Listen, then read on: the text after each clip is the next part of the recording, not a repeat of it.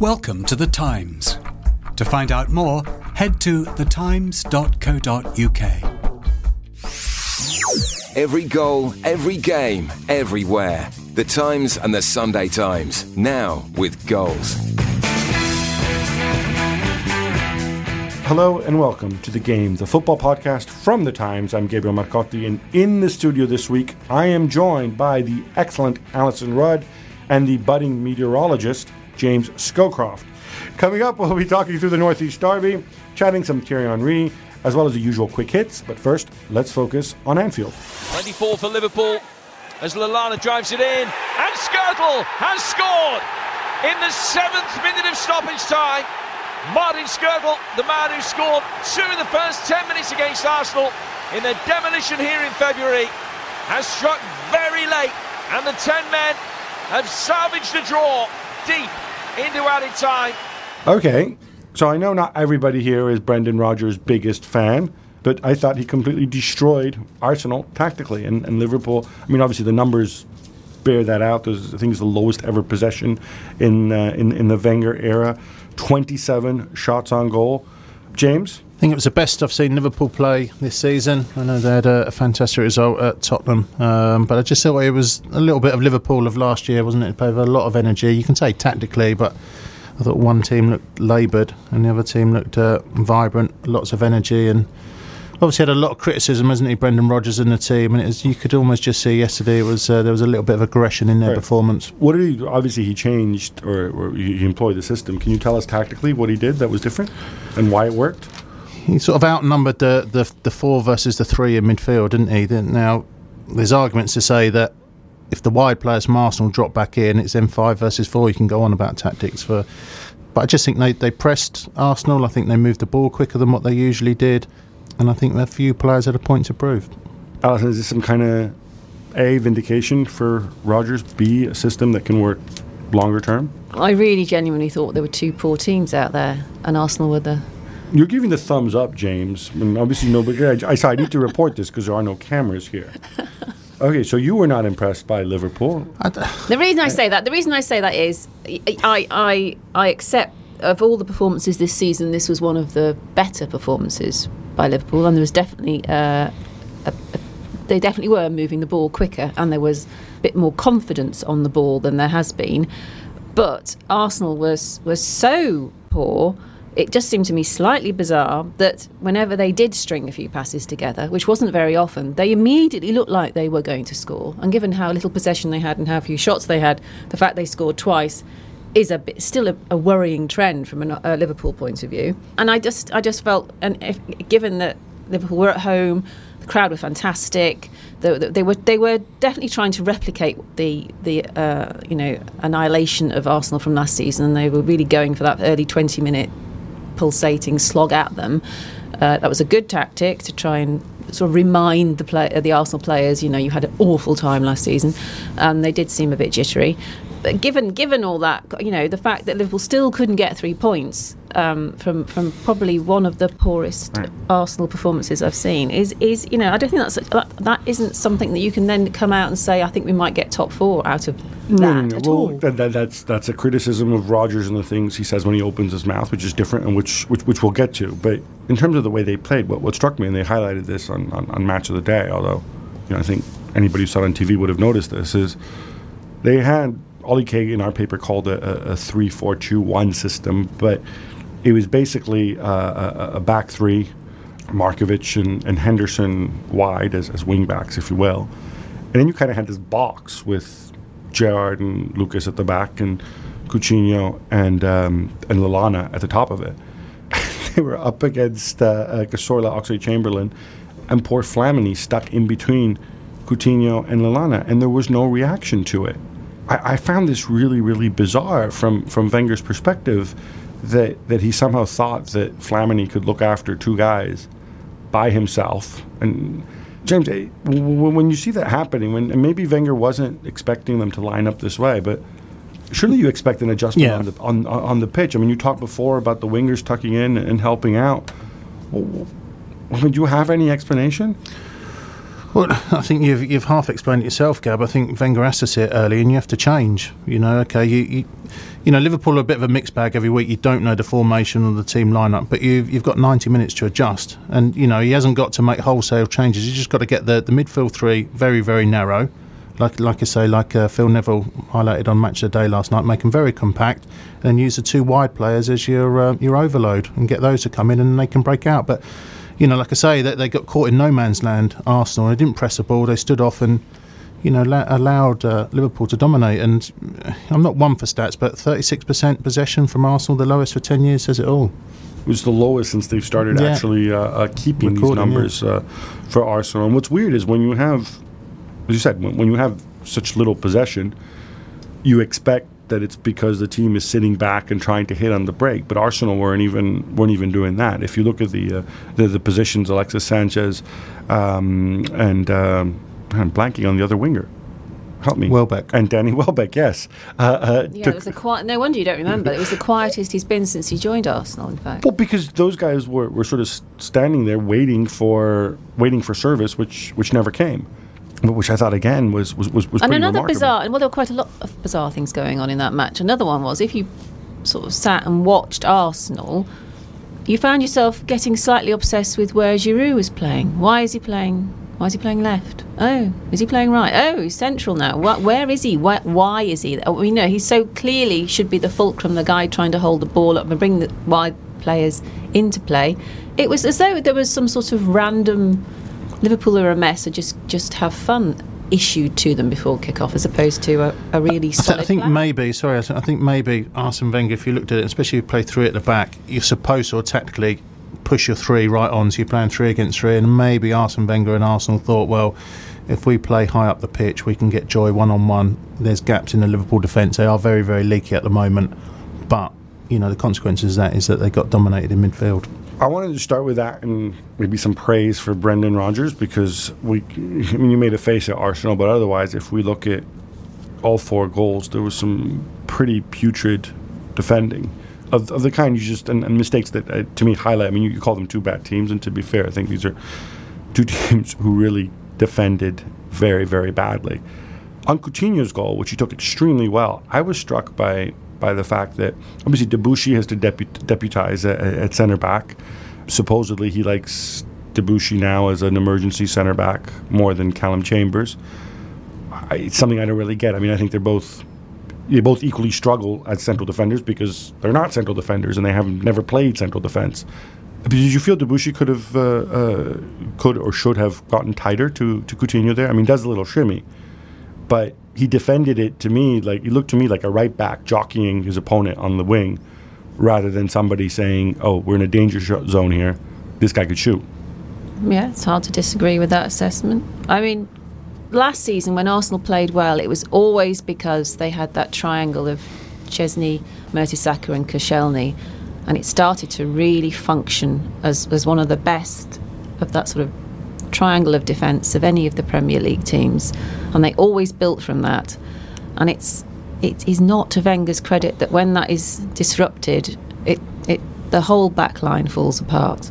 It shouldn't be so destructive on a team when one of one member of that trio is out. And I, don't, I don't know that Koscielny in isolation is such a brilliant defender, but when he's there, when it's those three, Arsenal just play so much better, and Yeah, the rest of the team have confidence from it. W- so I'm not going to. I, I don't particularly want to pick on Debuchy because I think I think apart from that, he played okay. It's just I think it just Koscielny doesn't would have work. got Whoever you- tighter, whoever though, you wouldn't put he? with Mertesacker, it doesn't.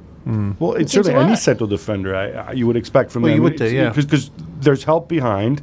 Um, it, it just seemed like it was almost like an unnatural defensive action for him.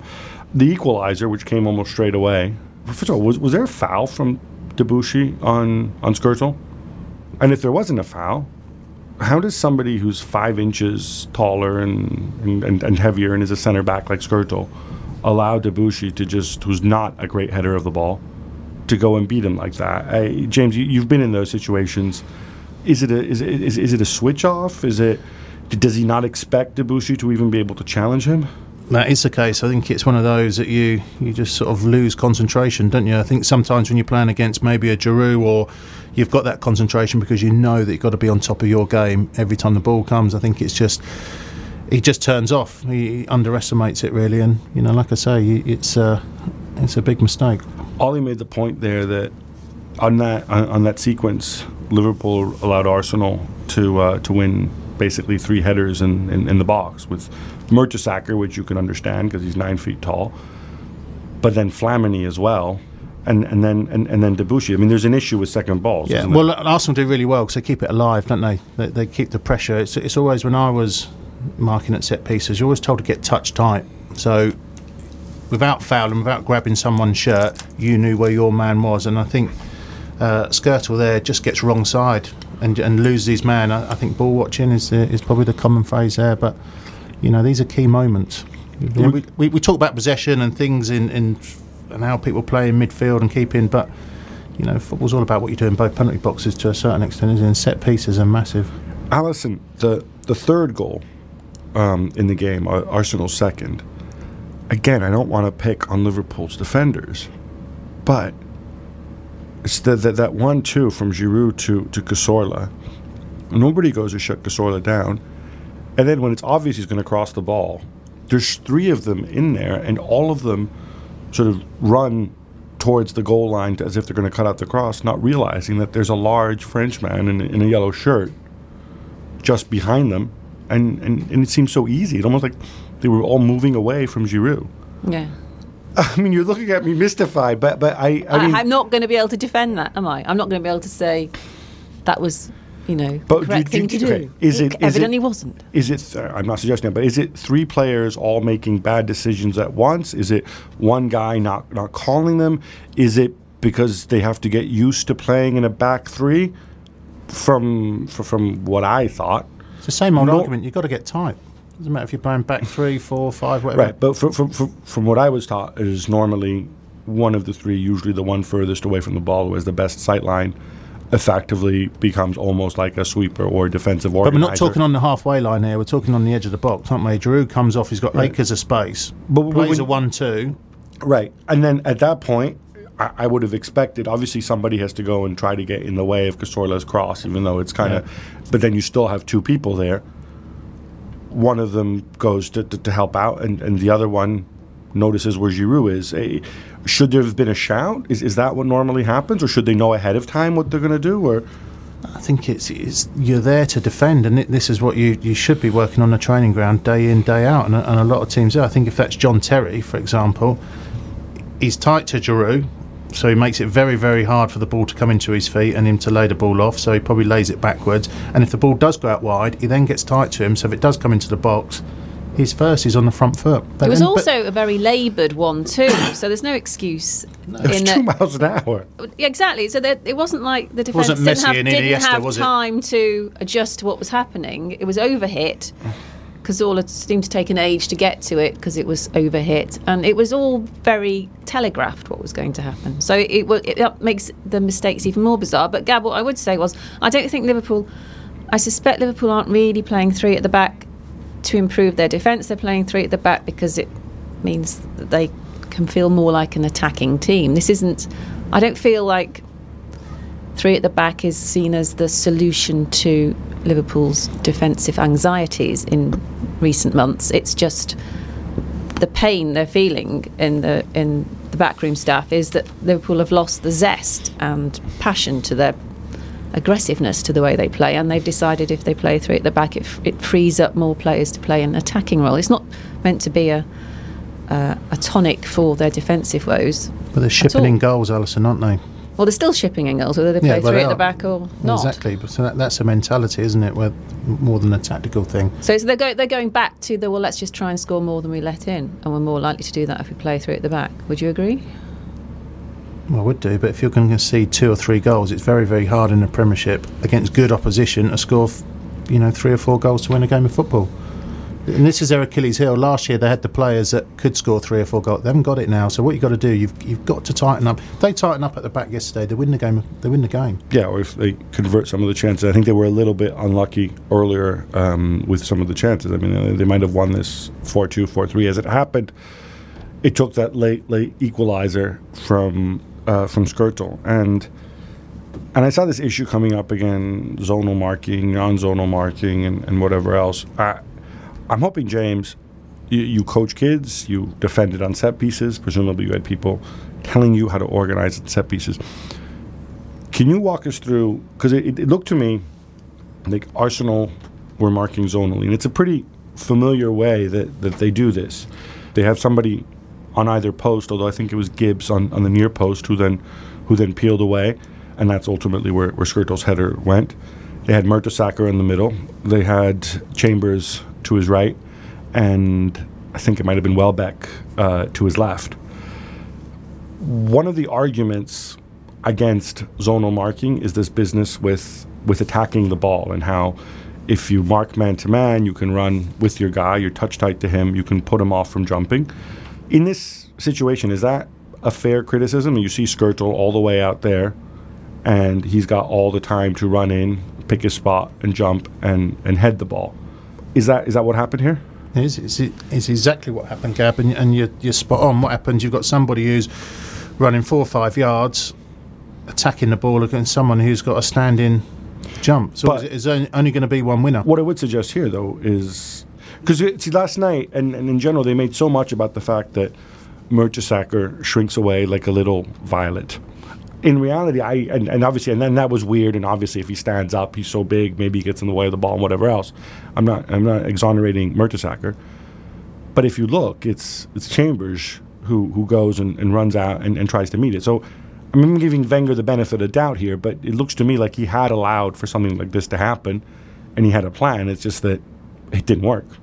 I think the thing is that the key to it, is- and I see managers lose goals week in, week out from zonal marking, and they don't change it. And there's a lot of teams that do it, a lot of teams. Um, you know, I worked under Howard Wilkinson for uh, a small time and, and saw him put a presentation on zonal marking and how good it was and, and the reasons why to do it. I, I, it's just never been for me at all. I, I like a player that's got the responsibility, and they're all told before the game, this is the man that you are marking this is what he's good at. This is where the areas he likes to attack the ball. You can get up against him, so you can stop him from getting a run and jump. You can probably try and keep him out of the danger zone as well. But you know that it, it's you versus him, and, and I think that's when, when you're given no responsibility. Sometimes you can get distracted. You can there's other things that can come across. And, and we was always told and a very good uh, coach who taught me about set pieces actually was um, learnt from the Wimbledon crazy days who were very good uh, Alan Cork. And uh, again with zonal marking. What he did is he picked person after person. He said right you make your run across him you make your run across him you make, and what you're doing you're interfering players so if someone runs across you you're going to come out of your position Okay, so that will then leave another gap in behind, and you will get success. And every time we played a team in mark zonal marking, we did this. Everyone was given an area to run into, and you, you, we just had success all the time. Right. So, I, I think the counter argument to that would you, be you can do both, Gav. You can actually mark and zonal mark if you get it. Yeah, right. no, no, there are- there Tony Pulis did it well last year, and they only scored. Palace let in one free kick set piece. It was against Liverpool last way of the season. Listen, you get Tony Pulis there, you don't concede goals. Again, I think this Arsenal performance was, was an aberration because of the way it unfolded, and uh, and Liverpool deserved the three points. Do you think both teams will get in the top four? Sorry, Do you think both teams will finish in the top four? if they play like this, definitely not. Um, until very recently, I would have said Arsenal were definitely going top four. Now, um, I'm not so sure, just simply because this was just such a weird performance. And Sunderland might be able to play their way out of trouble here. It's Adam Johnson. Good advantage play by referee Taylor. Still Johnson makes his way forward. Danger for Newcastle as Fletcher has it now. Back for Buckley. He's pulled it back for Johnson. Adam Johnson surely wins it in the 90th minute for Sunderland. All right, let's move on to the Great Northeast, Newcastle and Sunderland. Sunderland was it now? Their this is the fourth win in a row in, in this fixture. Yep. Again, I start with you, James, because you had the uh, privilege of playing in a very heated derby situation, Ipswich and, and Norwich, of course. It, it does seem to matter a lot to people. It does. Yeah, It- it- It, you did, but but does it? Obviously, that's in East Anglia, which is sort of how can I say this nicely? Slightly cut off from. just say what you're thinking. All right, what I'm thinking is that a little bit like the Northeast, it's a little bit cut off from the London, Birmingham, Manchester axis, and a little bit sort of peripheral to the the general media obsession in in this country, which tends to focus. People on like you don't really care. Is what you break it down. you could put it that way. No, but But that's what makes it more intense. that is what makes it more cut off. intense, right? Yeah, exactly. Yeah. yeah well, it, it's the Ipswich Norwich one's a strange one because they're actually 44 miles apart. You know, it's not like But there's nothing in between, so There's a lot in between. okay, no, sure. Proceed. Fields. See what you're going to eat tonight. It will be grown. That's what's in between. That's what comes off the fields and will be put on your plate. Should we play the Archers music now? Okay, so you you played in this rural derby. The old farm. It, it does. It, it it feels strange for me because I, I I'm obviously not from the northeast. I haven't spent much time there, although I have been there. It just seems to me that this is one of those things, and, and it sounds trite and corny, but it really is huge. And, and going forward, if these two teams aren't going to get relegated and they're not going to, you know, get into Europe regularly, this is what you what you circle on, on your calendar when you're not calling for Alan Pardew to be sacked. Yeah, it, it's a it's a big game, and I think if, if ever you go on YouTube or you you know I don't know if you tonight Gab go on YouTube and type in Newcastle Sunderland fans, you'll see both sets of fans go into the game, and you'll see the passion and the rivalry, and obviously it overspills sometimes. But I think it's just a tradition that's passed down, and people grow up, you know, with this.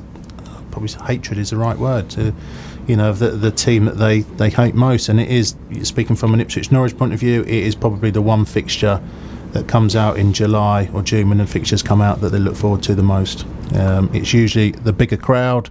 The build-up is far bigger than, than any other one, and this is a prime example. You know, it's a, it's a massive derby, the, the Newcastle Sunderland one.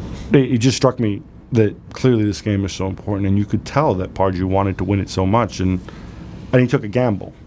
He took a gamble what in, in, in the second half, and you could see Newcastle attacking. And is it as simple as that? He just gambled too much, and or not gambled too much, maybe gambled the right amount, but probability decreed that Sunderland would would nick a goal. Is that is that what happened? Well, if you look at the game, the game could have ended up five-five for the chances in the game, and I think I think you're right. I think Alan Pardew was desperate to win it. I think they overcommitted and paid a heavy price. And uh, hindsight's a wonderful thing, but I'm sure this morning they'll be thinking, should I have done that? It's not something you can blame him for, though. No, no, I don't. I, I, mean, think f- from a Newcastle were risk-reward unlucky. perspective. Yeah, exactly. And I think Newcastle were were unlucky. I don't think they deserve to lose it. But you've, I think sometimes you have to get to a point in a game, and with five minutes to go, with a game so stretched, you have to think we've done our best here.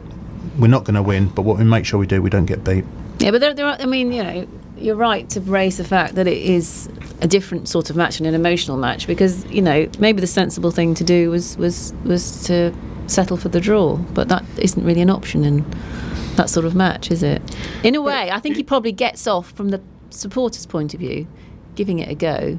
They're, they're happier that he did that than played pragmatically because that would imply that he didn't care. But yeah, and I think also in Pardew's position, what's one more point in the table going to do for you? You know, you, you're as I said, like you will finish the season in mid-table, but the benefits of of getting that monkey off your back, of winning the of, of winning the derby, you could parlay that and, and, and hopefully roll over the enthusiasm into into doing something useful. Whereas point or defeat, I don't think makes too much of a difference for him. No, see, I don't know. This is a weird one because I saw Pardew midweek after the um, the defeat at Spurs in the Capital One Cup. Uh, he said, you know, it would be unacceptable. Pardew, it would be unacceptable to to lose a fourth derby in a row, and he, you know, he, he he wasn't really being asked about it. He was hyping it up himself, and I don't, I just don't feel there's any seismic repercussions from this defeat. Maybe because it, No, he's, he's got all those good results in the bank after that awful start. It I think it puts a little bit more pressure on the next derby game. Do you not think this all of a sudden we've won the last four in a row, and I think it just adds pressure. He's going to win a game of football. I don't think you can criticise a man. He's, he's a nice man, isn't he, Alan Pardew? A lot of people seem to really like him. As promised in our debate this week, we're going to reflect on Thierry Henry, who uh, retired, uh, announced his retirement uh, last week to go and become a pundit on Sky. But Alyson, I, I, I want to start with, with you and, and the piece you wrote. At the end of last week. Can you tell us a little bit about it? What can I tell people they don't already know about Thierry Henry? Um, Well, you wrote a I whole- was you asked, wrote a I was whole asked piece to about write. it, I was so- asked to write an appreciation of him from a personal point of view. Can you stop flipping the papers pages on the newspaper? yeah, and that's very rude. I can just tell everyone just James getting Skirkov up is not to looking date. like he cares. With our debate. There's nothing in the paper about Thierry today. I'm looking up your thing. I'm sorry. I It's not in the paper. It's not? And, and ideally, you'd bring you. Presumably, you played against him at some point. I did, yes. So yeah, so we're looking for for, for, for that sort of thing. Well, I shall wait for you to ask me a question. I, I will do. Please, Alyson, continue. I was asked to write a personal appreciation of Thierry Henry, and we all know his stats. And I suppose if you were just looking at stats, maybe he isn't the greatest Premier League player of all time. I mean, an argument to be made for Frank Lampard because he's going to outscore him, and from midfield, which is quite a feat. But anyway, in terms of sheer beauty, Thierry is up there. I mean, you can't do better really than just sort of watch watch how he played, but to try and put it into words, he did have that ability, which I think the very best players have. Certainly the ones I admire the most. He's like he's operating in a different time zone, so he would receive the ball and yeah, he's capable. He's capable of volleying, capable of taking a really good free kick. But the best bits of Thierry Henry is when he decides where he's going to shift it. He shifts the ball into space, and always defenders always look like, oh my goodness, I didn't know that space existed. Why is he putting the ball there? It was as though he had sort of an extra angle or a different dimension to the game. He, just saw it. I think he just saw it slightly differently. He saw space where the other people didn't see it, and then he'd glide through and score. And there's there's just I don't know if you learn that or it's just. It probably is partly simply because he was converted from being a winger to a striker, and maybe that's how he saw. That's why he saw the pitch differently at, from a striker's point of view. He just saw more space to be in. Um, anyway, that's what I loved most about him was that he sort of created a time-space dimension that a lot of defenders simply couldn't cope with. You might say that he learned how to bend time and space. Indeed, I'll go that the far. dimensions Gab. to yeah. uh, uh, yeah. t- to his will. Um, you, you you brought up the, the aesthetic side of it, which is obviously very important because ultimately we watch great players and, and, and we remember how they looked, how they did something, you know. And it's not always just sort of grace and beauty; it can also be power. I mean, I, I have a a Duncan Ferguson fetish myself, and um, seeing this sort of enormous man just just un, just you know violently um, score a goal or, or whatever. To me, that's special too. But what struck me about uh, about Henry was that he had this incredible production to go with the aesthetic side of things, the scoring records for for a historic club like Arsenal. One game stands out, and I don't mean to upset you with this because I think your uh, club allegiances are well known. But for me, there was that remarkable game against Liverpool, and you may have blanked it from the blanked memory, it from yeah. memory. But as I recall, it was one of those seasons where sort of everything was, was crumbling for Arsenal. They'd just been, I think they'd just been knocked out of the Champions League or, or the FA Cup or something, and I think they were 2 0 down. And it was all just, ju- just falling apart. And then he just took the game over. And I think he scored a hat trick. He had these leadership qualities, these qualities of taking responsibility onto himself that, that great players have. Yeah, that You is. really have that blanked is- that game from your yeah, memory. Yeah, I have a bit. Uh, I know. I mean, I think he often played well against Liverpool from memory, and Liverpool players are always very generous in their praise of him. I think that's a, another way, another yardstick. In fact, is that even when he might have dismantled a team, when you interviewed the players afterwards, they were so generous in their praise of him. It's almost like it didn't matter if you were taken apart by Thierry Henry because he was exceptional. And I think that's part. If you make a list of how you judge the greatness of a player, that's a criteria, definitely. The way that opposition talk about you afterwards. It's like you don't mind that he might take the game by the scruff of the neck and apply beauty because who else is going to do that? It's no, there's no shame in it at all. James, you played against him. What was it like? You've got a, a, a rich trove of, of anecdotes. Did he swear violently at you and kick you? No, he's, he's probably the most friendliest person. Um, I came on the pitch. I, pl- I played the last game when they went unbeatable. It was Leicester, um, last game of the season, where their famous invincible season, and we were actually winning one 0 with about 25 minutes to go. and you decided to let them set the record. Um, Yeah, exactly. exactly. and it, I actually saw him do this a couple of times. Actually, I, I played for Ipswich where he'd come on as a sub, and he was just started to get going. And he was one of these players that actually at times played within himself, but he could go to a level. When I say playing within himself, he was still the best player on the pitch, but he could go to a level where he could just think, right, I can get the game by the scruff of the neck here, I'm going to turn a sort of a defeat into a into a win, and he did it that day. Um, and I can remember Arsene Wenger coming to the sideline and saying, "Hey Thierry, we need more from you," blah blah blah, and and he was just swearing around, and all of a sudden he went up two or three gears, and wow. So you Right. heard you heard Wenger shout that to, I've heard him say that twice. Come on, Terry, we need more from you. You know, and then what? A, a, like And a it- switch is he- flicked, and he just did it. Yeah, and I can remember him coming. He come on as a sub for um, Arsenal um, for Ipswich, and this was 2000, I think it was, um, and he got the winner. And he'd been, I think, I think he was actually dropped, and he was just as this sort of spell when he first came to Arsenal because he, he didn't set the world alight, did he? When he first came, it took him a while to get going, but he came on that day. And he was something else. He, he was, you know, it was quite an even game. We had a very good Ipswich side at the time, and he came on and he just it was just like the the big kid in the playground who's just better and can just get the ball go around everybody else and score. And he come on and he, sc- he scored the winning goal and just totally changed the game. But one thing he was very very good and probably people haven't picked this up and I've watched all the highlights of some of he's got he was really good at dead ball free kicks. I saw him at Filbert Street one night hit a free kick. He actually hit the post and he must have been 35 38 yards out and he's hit this ball and I'm thinking, sure, you're not going to shoot from there. And I've never seen someone hit a sweeter dead ball free kick than what he did that night. Did your um did, did the managers you played for? Did they sort of prepare a special like tailor-made Well- approach? Because he he did that thing, especially in, in, the last few years he was here, where you know he sort of be on the shoulder of the last defender and then sort of run offside and then run back onside. and- Yeah.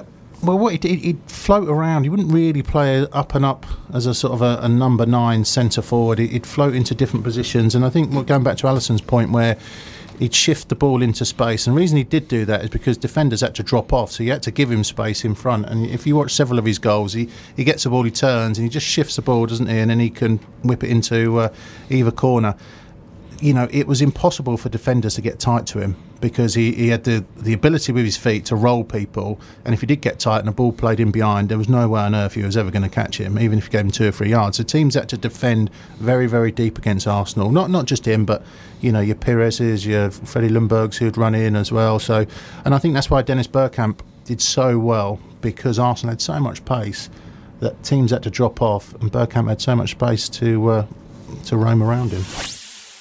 Okay, enough of that. Time for some quick hits. Manchester City rolled to a 3 0 win over Palace with James Milner at centre forward. Evidence, Scowcroft, that uh, playing up front evidently isn't that hard, is it? More seriously, uh, has momentum swung City's game?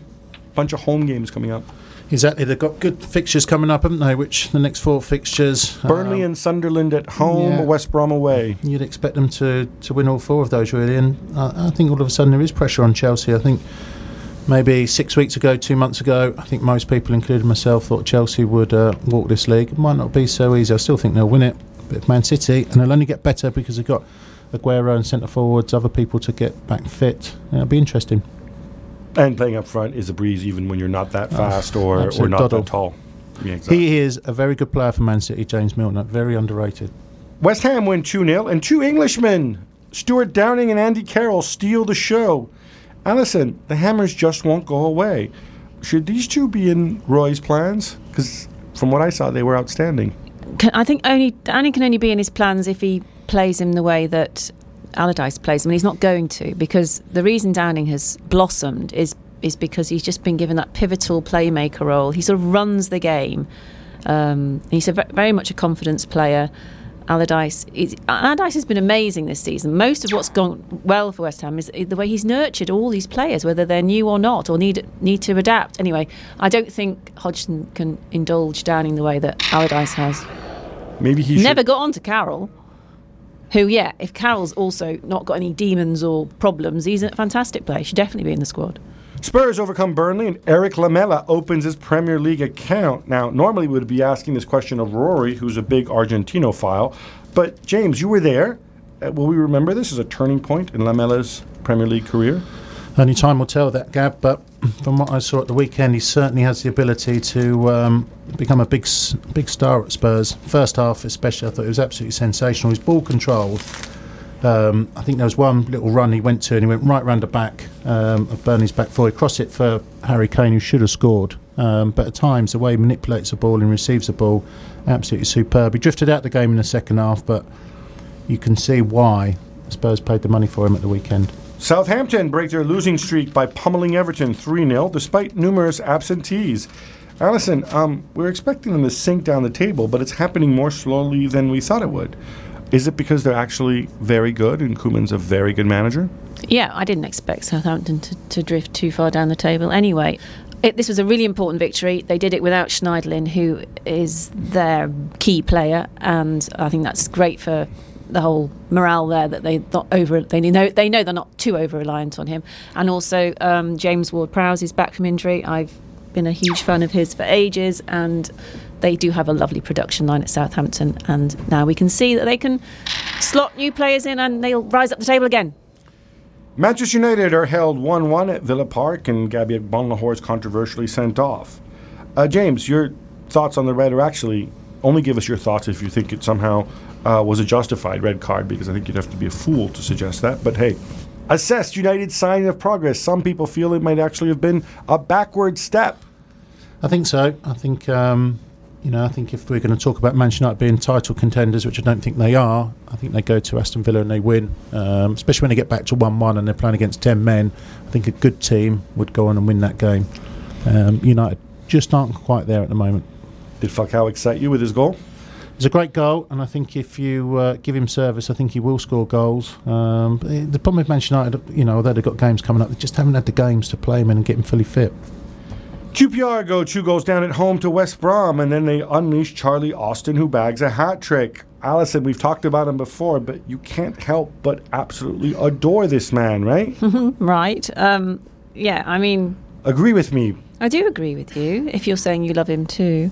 I Now, adore we, him. we, we, we have a soft spot in this country for players who've come from non league football or who were rejected when young. He was rejected for being too short. He's over six foot. what do academy managers know? Can we find this guy, just name him and shame him? I know it's bad, isn't it? But Like, um, excuse me, because if, if, if I'm sorry, if, if I digress here, but if you're going to say, "Well, Char- Charlie, we don't want you because you're not good enough and you're clumsy and you'll never be," you know, that's one thing. I mean, he's not he's not Eric Lamela, but to look at him and say like, "Well, you're too small," and then you look at the size of him now, it's fantastic. Yeah, well, that's but that's what hap- that's what often what happens. You know, you, you they cull all the time. You know, some some academies they're culling once once a week. You know, uh, uh, every week. Well, James was telling us at his academy that any 11 year old who's not as tall as he is uh, isn't admitted. Is that isn't that right? That's not right, can. You put them on a growth chart. They're not cold every week now. They're signed on a two-year um, deal, so you have to have them for two years. Um, so it'd be 12 to 14, 14 joking, to 16. I'm When explaining younger, the though, rule. when the- younger, no, no, no. It's all changed now. I'm Not allowed to do this. What used to happen is players like Charlie Austin, etc., etc., would get at 16. No, we don't think you're physically going to develop this, that, and the other, and still got years to go. So that's why they brought in the under 21s. Now they even got up to 22 to allow players to fully develop um, and give them as much time as possible. I'm curious. Were you little as a as a kid? No. So you were you were always like the big kid who could play. Yeah. I've got a question for you, Gab. Um, James has just told me that you've written about Lyon in the game this week. I haven't read it yet, so please summarise for those who haven't as well. Lyon are now second in the table in France. Um, it's a it's a team that you might remember. Uh, Sort of when they won their seven titles in a row and they were spending and so on. And then they decided to just cut back, uh, stick with kids, focus instead of building a stadium, which will be open for 2016. And the upshot now is they have no fewer than eight academy products starting for them. The most famous, perhaps, uh, Alexandre Lacazette, who's uh, I think he's got 17 goals and 19 league appearances right now. They, they have Maxime Gonalons, who's their big captain in midfield it shows that if you go with youth and you have a plan, then it can work. And it can work if you're sort of that second tier team trying to knock on the door. And that maybe that's a better approach than going and trying to spend your way to success. Any other business? Yeah, why didn't we have Christmas jingles as the noise to chivvy us along on the quick hits? That's an oversight, I would say. No, because not everybody celebrates Christmas. This is a diverse, multi ethnic country. And that's why we don't say Christmas, Merry Christmas. We say Happy Holidays. At least I do. Merry Christmas, Alyson. Merry Christmas, James. All right. That's all we've got time for this week. If you haven't subscribed on iTunes or Player FM for Android, please do so. Many, many thanks to my guests today, Alyson Rudd and James Scowcroft. You can check out thetimes.co.uk on your digital device. Uh, members get exclusive football, rugby, and cricket highlights free as part of your subscription. And if you're not a member yet, don't despair. You can take our one pound digital trial today. All you need to do is search Time Sport online. I won't be here next week, much to the delight of everybody. You'll be uh, in the company of the delightful Mr. Max Rushton, who's actually extremely talented. But I'll see you the week after that in 2015. Bye bye. Your subscription to the Times and the Sunday Times now comes with access to every Barclays Premier League goal. Refresh your app, choose your team, accept notification, and you're away.